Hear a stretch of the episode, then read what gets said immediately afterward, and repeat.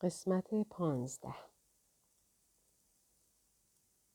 کاترین هیپنوتیزم شده یک روانپزشک و یک روشنبین خطا ناپذیر و القایی بود. کاترین بیدار این خصوصیات را نداشت.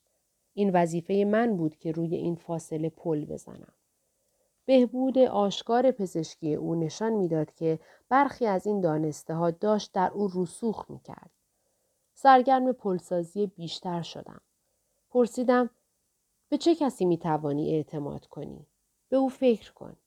به چه کسانی می توانی اعتماد کنی و از آنها یاد بگیری و به آنها نزدیک شوی؟ آنها چه کسانی هستند؟ به نجوا گفت به تو اعتماد دارم. من این را می دانستم. اما ضمنا می دانستم که باید در زندگی روزمرهش به افراد بیشتری اعتماد می کرد. بله تو می توانی به من اعتماد کنی. تو به من نزدیکی اما باید به افراد دیگری هم در زندگیت نزدیک شوی. کسانی که بیشتر از من می توانند با تو باشند. دلم می‌خواست او کامل و مستقل شود و وابسته به من نباشد. می توانم به خواهرم اعتماد کنم. دیگران را نمی شناسم. می توانم به استوارد اعتماد کنم اما تا حدی. به من اهمیت می دهد اما سردرگم است. در سردرگمی خودش آگاهانه به من آسیب می رساند. بله، درست است. آیا مرد دیگری هست که بتوانی به او اعتماد کنی؟ پاسخ داد بله می توانم به رابرت اعتماد کنم. او یکی دیگر از پزشکان بیمارستان بود و آنها دوستان خوبی بودند. بله شاید در آینده به کسان دیگری هم بر بخوری. تصدیق کرد بله ایده دانش درباره آینده بی نهایت فریبنده بود. او درباره گذشته درست گفته بود. از طریق استادان حقایق خاص و محرمانه ای را دانسته بود. آیا ممکن بود آنها حقایقی از آینده را هم بدانند؟ آیا در این صورت ممکن بود ما هم در پیش دانستن این حقایق سهیم شویم؟ هزاران سوال در ذهنم ریخت. وقتی مانند حالا با زمیر فوق آگاهت ارتباط برقرار می کنی و چنین خردی پیدا می کنی آیا توانایی های روحی تو هم افزایش پیدا می کند؟ آیا برایت امکان دارد آینده را ببینی؟ ما به قدر کافی در گذشته کار کرده ایم. تصدیق کرد این امکان وجود دارد ولی من الان چیزی نمی بینم. آهسته تکرار کردم امکان دارد؟ فکر می کنم. می توانی بی آنکه بترسی این کار را بکنی؟ آیا می توانی به آینده بروی و از یک منبع طبیعی که برایت ترسناک نباشد اطلاعاتی کسب کنی؟ می توانی آینده را ببینی؟ پاسخش سریع بود. نمی توانم. آنها اجازه نمی دهند. می دانستم که منظورش استادان است. آیا در این لحظه اطرافت هستند؟ بله. آیا با تو حرف می‌زنند؟ نه، آنها همه چیز را می بینند. بنابراین او در حالی که نظارت می شده مجاز نبوده آینده را ببیند. شاید چنین کنجکاوی هیچ سودی برای ما نداشته باشد. شاید ماجراجویی کاترین را متوحش کند. شاید ما هنوز آمادگی دریافت چنین اطلاعاتی را نداریم. اصرار نکردم. روحی که قبلا در اطراف تو بود. گیده اون. بله. او چه می‌خواهد؟ چرا نزدیک توست؟ آیا او را می‌شناسی؟ نه، گمان نمی کنم. و اما او تو را از خطر محافظت می کند؟ بله. استادان، آنها را نمی بینم. گاهی پیام هایی برای من دارند. پیام هایی که هم به تو کمک می کنند هم به من. آیا حتی وقتی که آنها حرف نمی‌زنند این پیام ها در دسترس تو قرار دارند؟ آیا آنها این افکار را در ذهن تو قرار می دهند؟ بله. آیا آنها بر حدود پیشروی تو نظارت دارند؟ حدود آنچه می توانی به خاطر بیاوری؟ بله.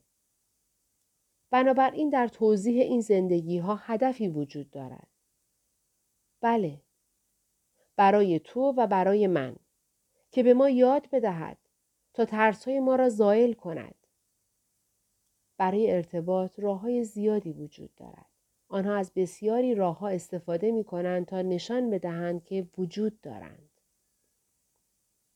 اگر کاترین صدای آنها را میشنید دورنماها و تصاویر گذشته را می‌دید پدیده های روحی را تجربه می کرد یا افکار و نظریه هایی در ذهنش جا می گرفت منظور از همه اینها یکی بود و آن نشان دادن اینکه آنها وجود دارند و حتی ورای آن اینکه به ما کمک می کنند. به وسیله الهام و دانش ما را در راهمان راهنمایی می کنند. کمکمان می کنند تا به وسیله دانش خداگونه شویم. میدانی چرا تو را انتخاب کردند؟ نه. که کانال باشی؟ این سوال ظریفی بود. چون کاترین حتی قادر نبود به نوارها گوش کند. به نرمی نجوا کرد نه. آیا این تو را می ترساند؟ بعضی وقتها. و اوقات دیگر نه؟ بله. اضافه کردم می تواند اطمینان بخش باشد. حالا ما می دانیم که ابدی هستیم. به این ترتیب دیگر از مرگ نمی ترسیم. تصدیق کرد. بله. مکس کرد. به درس اصلی زندگی فعلیش بازگشت. باید یاد بگیرم اعتماد کنم. وقتی چیزی به من می‌گویند باید به اعتبار دانش گوینده به آن چیز اعتماد کنم. اضافه کردم البته کسانی هم هستند که نباید به آنها اعتماد کرد. بله ولی من گیج شدم. کسانی هستند که می‌دانم باید به آنها اعتماد کنم. اما در برابر این احساس مقاومت می کنم و نمی‌خواهم به هیچ کس اعتماد کنم. او دوباره ساکت شد در حالی که من روشنبینیش را تحسین می کردم. دفعه قبل که درباره تو حرف زدیم که بچه بودی و در باقی بودی که اسب هم بود یادت هست؟ عروسی خواهرت. کمی. آیا در آن زمان چیزهای دیگری هم هست که لازم باشد یاد بگیریم؟ میدانی؟ بله. آیا ارزشش را دارد که دوباره برگردیم و آن را کشف کنیم؟ حالا دیگر بر نمیگردد. در هر زندگی خیلی چیزها هست. خیلی چیزها هست که باید به پایان برسانیم. در هر زندگی بله ما باید کشف کنیم ولی حالا بر نمیگردد. بنابراین دوباره به رابطه دشوارش با پدرش برگشتیم. رابطه با پدرت بخش دیگری است. بخشی که عمیقا در این زندگی روی تو تأثیر گذاشته است. به سادگی پاسخ داد بله. و این هم بخش دیگری است که باید کشف کنیم. تو از این رابطه ها خیلی چیزها یاد گرفته ای. با زندگی آن پسر کوچولو در اوکراین مقایسه کن که پدرش را در کودکی از دست داده بود. این بار کسی را از دست نداده ای. و با این حال صرف وجود پدرت در اینجا علا رقم این که سختی هایت کمتر بوده نتیجه گرفت. بار سنگین تری بود. اضافه کرد افکار، افکار. احساس کردم در محیط تازه است. چه افکاری؟ درباره بیهوشی. وقتی تو را بیهوش می کنند آیا چیزی می شنوی؟ هنوز می شنوی؟ او به سوال خودش پاسخ داده بود. اکنون او به سرعت نجوا می کرد و همزمان به هیجان می آمد. ذهن از آنچه بر ما میگذرد کاملا آگاه است. وقتی داشتند نای مرا جراحی می کردند درباره خفگی من امکان خفگی من حرف زدند. به یاد جراحی تارهای صوتی کاترین افتادم که چند ماه پیش از اولین ملاقاتش با من انجام شده بود. او پیش از عمل جراحی نگران بود ولی هنگام به هوش آمدن در اتاق ریکاوری کاملا وحشت زده بود. تمام کادر پرستاری ساعتها تلاش کردند تا توانستند او را آرام کنند. حالا معلوم می‌شد آنچه که جراحان در طول عمل در مدتی که او عمیقا بیهوش بوده گفتهاند به وحشت او شتاب داده است. ذهنم جهشی به عقب کرد و به دوره جراحی هم در دانشکده پزشکی بازگشت. به یاد مکالمات اتفاقی و کم اهمیتی افتادم که هنگام جراحی زمانی که بیمار بیهوش بود در می گرفت. به یاد شوخی ها، کلمات رکیک، مجادله ها و بداخلاقی های جراحان افتادم. بیماران در سطح ناخودآگاهشان چه شنیده بودند؟ چه مقدار از آن مکالمات ثبت شده و پس از بیداری بر افکار و احساسات، ترس ها و استراب های بیمار تأثیر گذاشته بود؟ حرفهایی که در طول جراحی گفته شده بود تا چه حد بر مرحله پس از جراحی بیمار در اتاق ریکاوری تأثیر مثبت یا منفی گذاشته بود. آیا شده بود کسی به دلیل شنیدن انتظارات منفی جراحان در طول جراحی بمیرد؟ آیا ممکن بود کسی در اثر احساس ناامیدی تن به مرگ داده باشد؟ پرسیدم یادت هست آنها چه می گفتند؟ گفتند که ناچارند یک لوله بفرستند پایین. وقتی لوله را بیرون بکشند نای من متورم خواهد شد. آنها گمان نمی کردند من بشنوم. ولی تو شنیدی. بله برای همین این همه مشکل پیدا کردم. بعد از جلسه آن روز کاترین دیگر از فرو دادن چیزی یا از خفگی نترسید. به همین سادگی. ادامه داد آن همه دلهورهی که داشتم و می ترسیدم خفه شوم. پرسیدم حالا احساس آزادی می کنی؟ بله تو می توانی اثر کاری را که آنها کردند خونسا کنی. می توانم؟ بله داری می کنی. آنها باید خیلی مراقب حرفهایشان باشند. حالا به خاطر می آورم. آنها یک لوله در گلویم فرو کردند. و بعد از آن دیگر نتوانستم حرف بزنم که به آنها چیزی بگویم. حالا تو آزادی. تو صدای آنها را شنیدی. بله حرف زدنشان را شنیدم. یکی دو دقیقه ساکت شد. بعد سرش را از یک سو به سوی دیگر گرداند. ظاهرا داشت به چیزی گوش می کرد. ظاهرا داری به پیامی گوش می کنی. میدانی آن پیام از کجا آمده است؟ امیدوار بودم استادان ظاهر شوند. جواب رمزالود او این بود. کسی به من گفت. کسی داشت با تو حرف می‌زد؟ اما حالا رفتن. سعی کردم آنها را بازگردانم.